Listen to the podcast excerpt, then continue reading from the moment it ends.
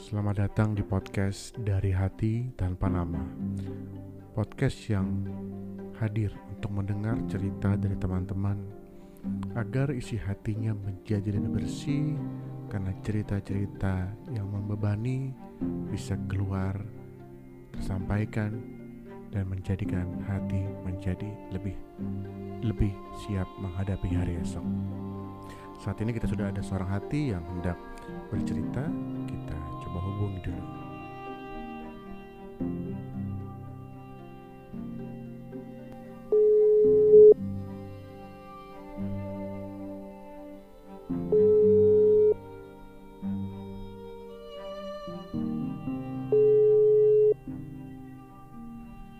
Halo, selamat malam. Ya, selamat malam. Iya, ini Dari Hati Tanpa Nama. Terima kasih sudah mau bergabung dengan podcastnya untuk cerita-cerita isi hatinya. Gimana kabarnya? Semoga baik-baik dan sehat-sehat ya. Ya, alhamdulillah baik. Syukurlah kalau gitu. Iya, untuk itu persilakan saja kalau mau mulai ceritanya, biar bisa terungkapkan dan lebih lega lah hatinya ya. Um... Dimulai dari mana ya ini? Dari mana? Yang ada di dalam hati aja yang paling mengganggu selama ini. Hmm. Uh, langsung saja ya. Ini buat pem- sebenarnya kasusnya ini uh, sudah uh, sudah selesai. Saya anggap sudah selesai saja. Mm-hmm. Saya juga sudah tidak peduli dan sudah keterikatan sama pihak yang sana gitu, mm-hmm. Tetapi ini untuk pembelajaran bagi uh, perempuan-perempuan yang di sana, maksudnya di di luar sana, siapa tahu bisa diambil pelajarannya. Betul nah, sekali. Cerita ini berawal ya. Mm-hmm. uh, uh, saya mulai ya. Ceritanya ini berawal enam tahun yang lalu.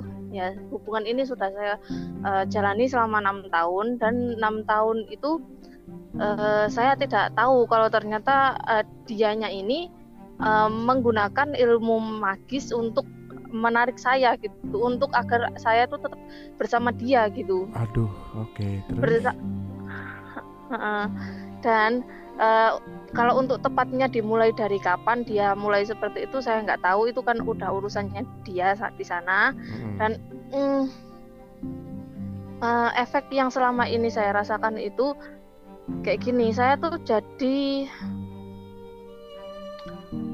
kayak gimana ya, kayak jadi pribadi yang sangat amat minder, sangat amat insecure, sangat amat uh, rendah diri gitu loh. Rendah dirinya itu karena apa? Karena hampir setiap hari, setiap kali dia itu nggak pernah uh, memberi apresiasi terhadap apa yang saya lakukan gitu. Karena dia itu selalu uh, merendahkan saya, selalu me, me kayak kasarannya itu mungkin menghina gitu loh, menghina saya. Padahal seandainya kalau saya mau menghina dia kebalik, itu sangat amat bisa gitu loh. Karena posisinya antara saya sama dia itu tuh jauh berbeda dari strata pendidikan, dari strata ekonomi, dari strata apapun itu, dari segi fisik pun kita itu sangat amat berbeda. Sampai-sampai kebanyakan dari teman-temanku bilang, kebanyakan pasti mereka itu bilang, bahkan orang awam pun pasti akan bilang seperti ini, kok kok bisa bisanya saya tuh mau dengan orang yang seperti ini gitu. Iya. Habis itu, tapi waktu itu saya tuh benar-benar nggak peduli gitu loh. Nggak pedulinya itu apakah memang saya dibikin nggak peduli atau gimana, pokoknya benar-benar nggak peduli dengan orang, apa yang dikata orang gitu. Nggak nggak bisa melihat sudut pandang orang lain uh, untuk melihat dia gitu. Oke okay, oke, okay. Kalau boleh tahu, dulu pertama kali kenalnya gimana itu ya, pertama kali ketemu? Uh, pertama kali kenal, kalau kenal itu dikenalin sama temen. Hmm. Habis itu uh, kenal-kenal, kita kan akhirnya chat-chat-chat, terus habis itu ketemuan nih, ketemuan ya udah. Uh, dia bilang kalau kamu memang cocoknya sa- cocok sama saya, uh, nanti kamu call saya, maksudnya kamu tetap respon apa apapun uh, apa ya S M S S M S uh, S M S zaman dulu kan masih S M S gitu, belum hmm. ada W A gitu.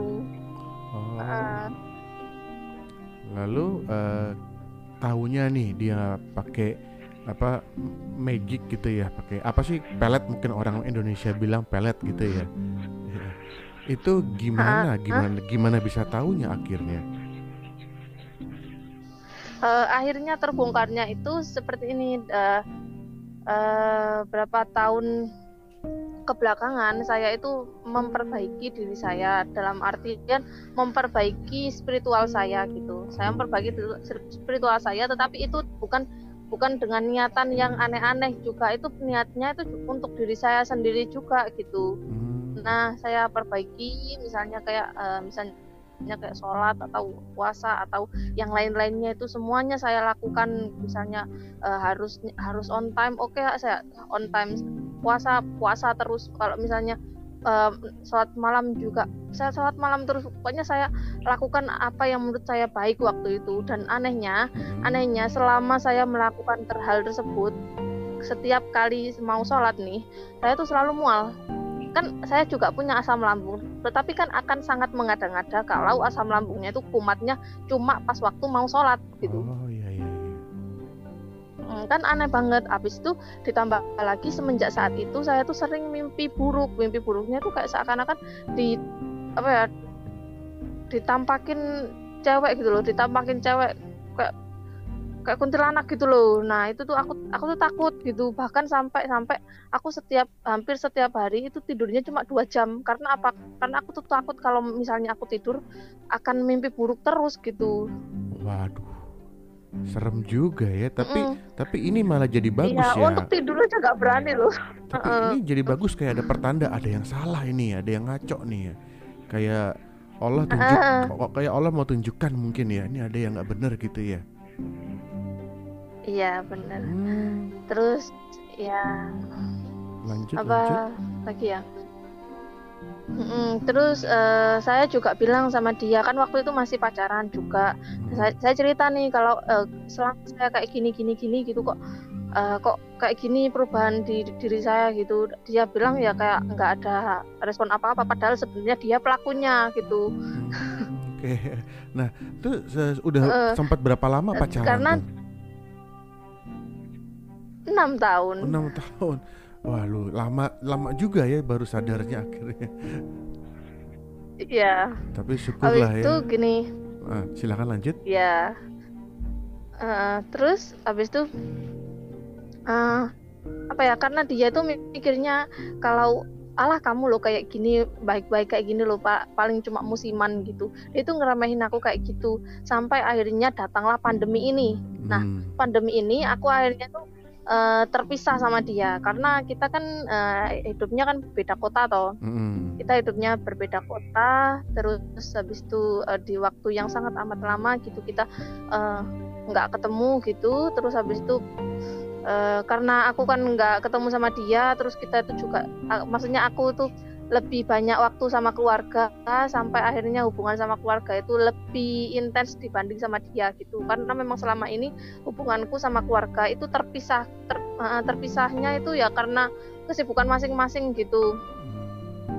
Akhirnya pas waktu di rumah, pas waktu di rumah kan kita kan karena hubungan kita udah lama, aku mencoba ngomong sama keluarga kalau e, aku ini ada hubungan sama ini ini, aku coba perkenalkan. Habis itu uh, keluargaku kesana ke tempatnya si lelaki itu. Hmm. Tetapi keluargaku tuh kayak nggak, bener-bener nggak nyangka kenapa aku bisa-bisanya milih cowok yang kayak gini modelnya gitu. Ah, gitu. Habis itu aku kan masih masih buta kan itu waktu itu, masih buta, aku nggak tahu. Maksudnya aku masih bela-belain mati-matian sama dia gitu. Dan uh, karena aku belain dia gitu, aku tengkar sama keluargaku. Uh, uh, keluarga itu sedih banget. Jadi dia, keluarga aku tuh sedih karena kenapa aku kayak gitu. Terus aku juga sedih kenapa keluarga aku kayak gini. Terus habis itu dia itu banyak nuntut aku, kayak seakan-akan aku itu nggak ada usahanya untuk memperkenalkan dia lagi. Ya Allah, aku gimana aku aku udah mencoba, aku udah bertengkar kayak gitu, dibilang aku nggak berjuang loh kak. Apa ya, pokoknya udah pusing banget lah kayak Nih saya jadi penasaran nih, waktu dipertemukan sama keluarga kan keluarga melihat mungkin secara tampilan fisik, kok kamu bisa naksir sama cowok kayak gini gitu ya. Nah tapi saat seperti itu kamu mm-mm. sebenarnya sadar gak sih bahwa memang tampilan fisik dia seperti itu atau kamu melihatnya lain gitu? Aku melihatnya wajar-wajar aja, kayak hmm. ya kayak cowok pada umumnya aja. Oh, okay. uh, uh, terus uh, sampai karena aku udah pusing nih kan kak ya, aku udah hmm. pusing banget itu. Uh, habis itu aku bilang sama temanku, sama temanku disaranin untuk sholat malam, eh sholat malam, uh, sholat istihoroh gitu. Hmm. Uh, Aku, akhirnya aku jalanin lah itu sholat istihoroh sampai akhirnya pas waktu sholat istihoroh itu aku uh, mimpi, di dalam mimpiku itu uh, maksudnya mimpinya itu nggak langsung malam yang mimpi, nggak uh, sekitar dua hari kemudian gitu aku mimpi, mimpi. aku mimpi mm, mimpinya tuh mimpi buruk sih, mimpi kayak seakan-akan kita tuh dalam satu ruangan. Kita dalam satu ruangan, ada cewek, kayak cewek-cewek Jepang gitu, tapi bukan cewek Jepang yang cantik mulus kayak di film-film, bukan, kayak cewek Jepang yang ya biasa aja gitulah. Uh-uh. Habis itu goda-godain dia gitu. Aku diem aja dong karena aku aku yakin dia pasti nggak akan tergoda. Eh ternyata malah malah anu dong, malah M L dong mereka. Aku aku emosi banget dong. Aku emosi, aku ambil balok kayu di, di pokoknya di dalam kamar tuh ada ada balok kayu, aku ambil, aku aku pukulin ke si ceweknya, kepala kepala ceweknya sampai itu aku mukulnya itu bener-bener dahsyat kayak kayak bener-bener emosi banget gitu loh, sampai aku udah lumer gitu, kepalanya itu udah udah enggak ada kepalanya gitu kan. Uh-uh. Saking keselnya dia itu kayak kaget juga dengan kemarahanku, dengan emosiku gitu ya. Akhirnya aku keluar dari uh, kamar itu, dia nggak apa ya dia nggak ngejar aku, tetapi dia malah kayak uh, de- bingung kayak mana nyelamatin si cewek ini tadi yang udah aku pukulin tadi itu. Oh. Gitu. Lebih milih uh, lebih milih perhap- perhatiin cewek itu gitu malah ya. Mm, mm, sampai Hmm, tapi aku waktu itu nggak langsung memutuskan uh, kalau ini artinya nggak baik gitu, harus putus gitu, nggak. Hmm. Sampai akhirnya kayak uh, petunjukan nggak dari sana doang toh kak gitu. Hmm. Aku aku bilang, eh aku bilang, uh, aku melihat kayak hubunganku sama keluarga kok makin nggak akur, abis itu aku juga hubungan sama dia kok ya lelah juga kalau aku tuh harus bertengkar cuma bela-belain dia gitu. Abis itu um, temanku itu tanya gini, ada suatu temanku tuh tanya, uh, dia ini kayak mana ibadahnya gitu. Dia nggak pernah sih ibadah, aku bilang hampir nggak pernah. Aku tuh kalau nyuruh dia uh, sholat Jumat ibarat kata itu dengan sangat amat maksa gitu loh, gitu.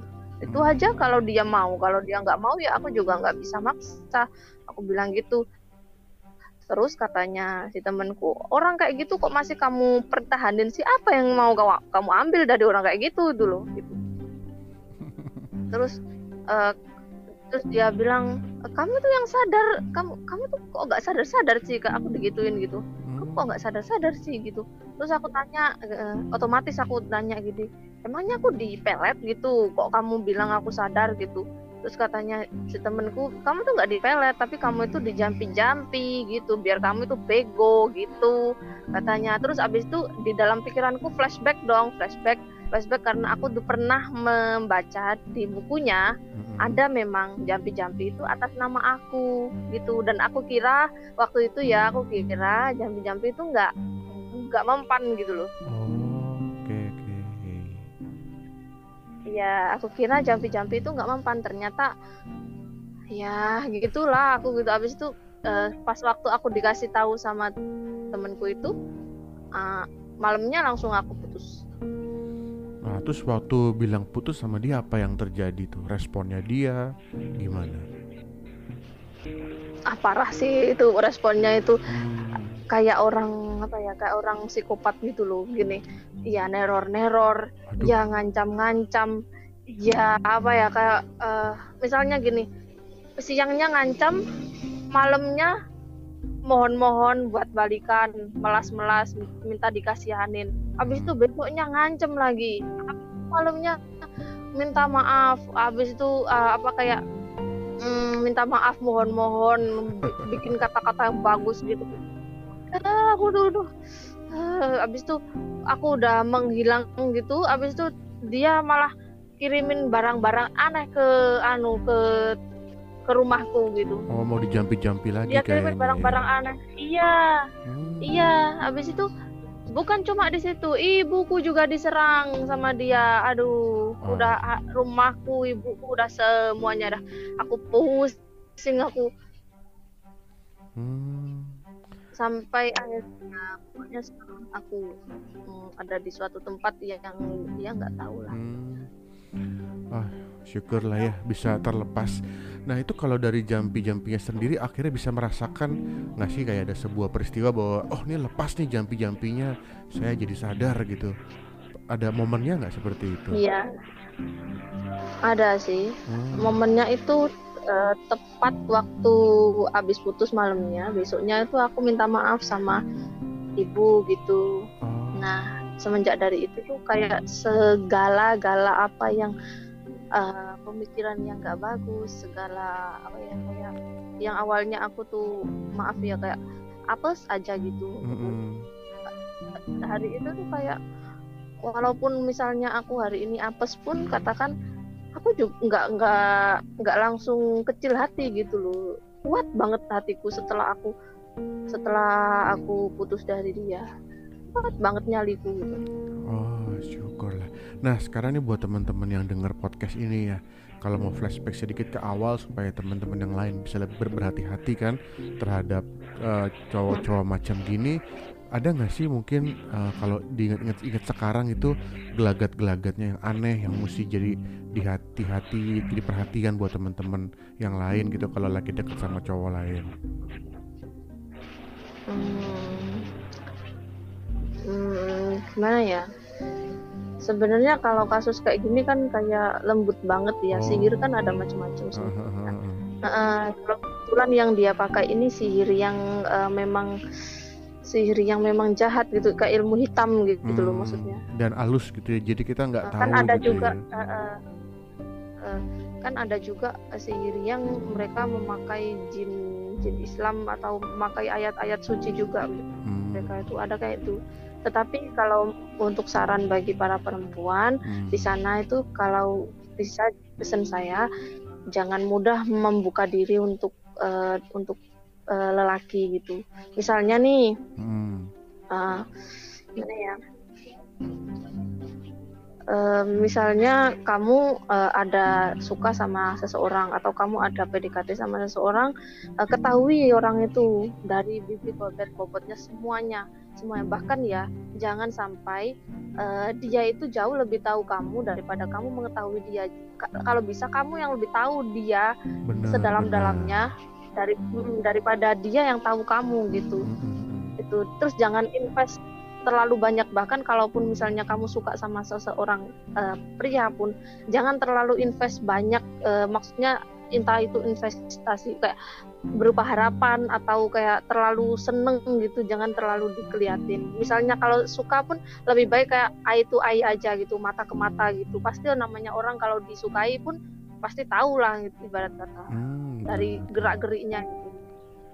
Oke, nah selama enam tahun itu kalau dari teman-teman itu udah pernah juga belum ada usaha untuk kayak nyadarin atau bertanya-tanya?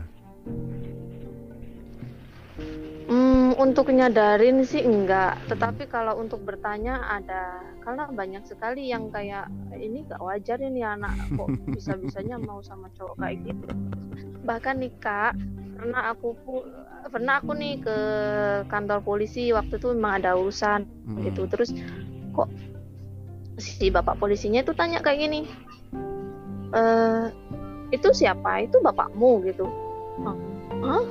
Bukan Pak, itu uh, teman saya. Masa dia dulu dibilang bapakku dan terus abis itu bilang kayak gini, e, jangan-jangan dia itu emang aslinya tuh udah tua, tetapi emang matanya mbak aja dibikin buta sama dia gitu.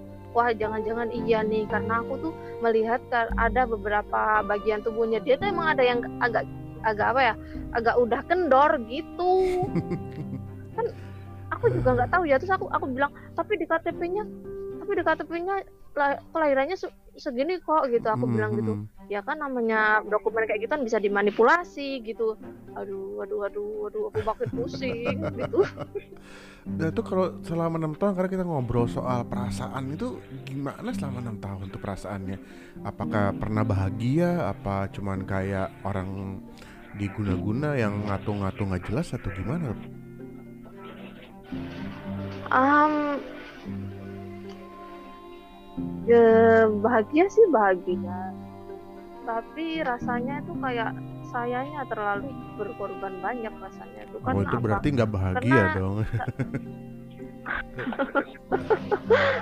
Karena dia tuh apa ya, egois banget gitu, ditambah lagi e, namanya orang kalau e, suka sama cewek, misalnya kakak nih punya cewek nih, hmm. ya kali nggak nggak pernah dipuji gitu, misal minimal diapresiasi lah, entah apa itu, apa aja pokoknya, entah itu apapun yang dari dia itu minimal ngomong terima kasih kayak apa kayak gitu, nggak ada, malah kayak direndah-rendahin. Misalnya nih, nih uh, ceweknya kakak pengen uh, jualan atau apa, pengen uh, berkarir gitu, atau dianya uh, pengen fokus di hal kayak gini gitu, didukung lah, minimal didukung lah. Nggak, orang orang mau berkembang nggak didukung, malah dihina-hina kayak gini. Alah, kamu nggak nggak bakal bisa kayak gini, nggak bakal bisa. Aku digituin terus bertahun-tahun gitu, aku akhirnya nggak punya potensi, aku makanya aku nggak bisa melihat potensi diriku sampai saat itu tuh.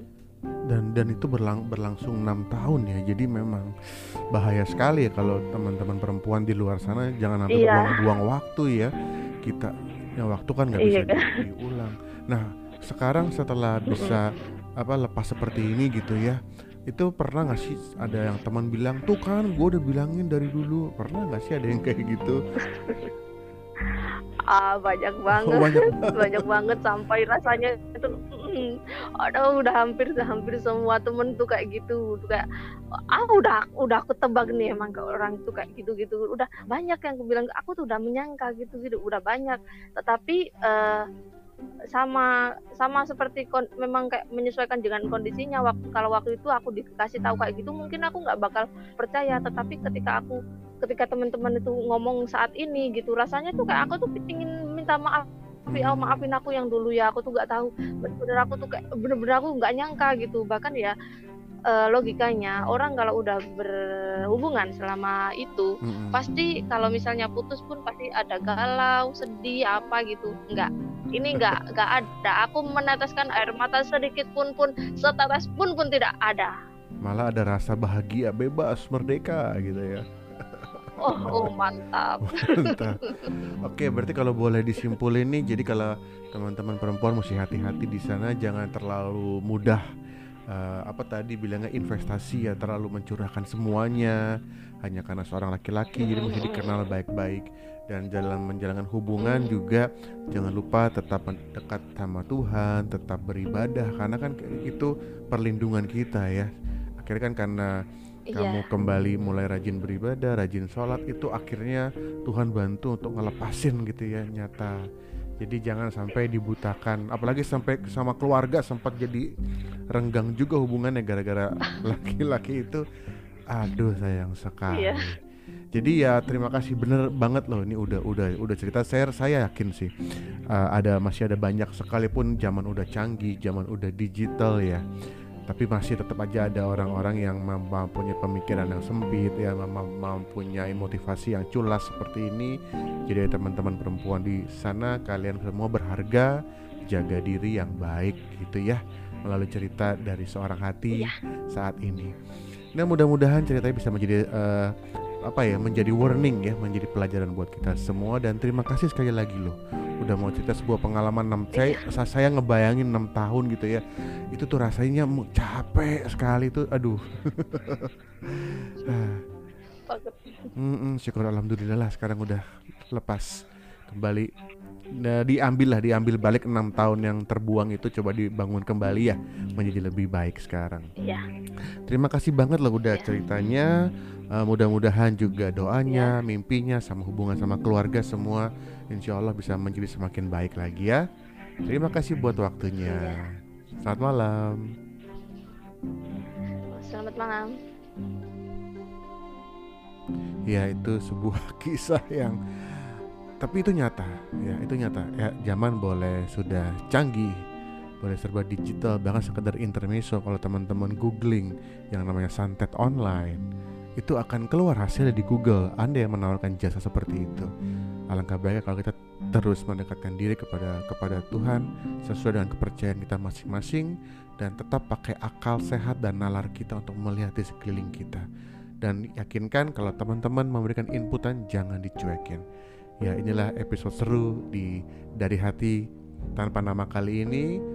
Jangan lupa untuk di subscribe, uh, sorry untuk di follow Instagram kami dan di share cerita ini supaya menjadi pelajaran buat pihak-pihak yang lain.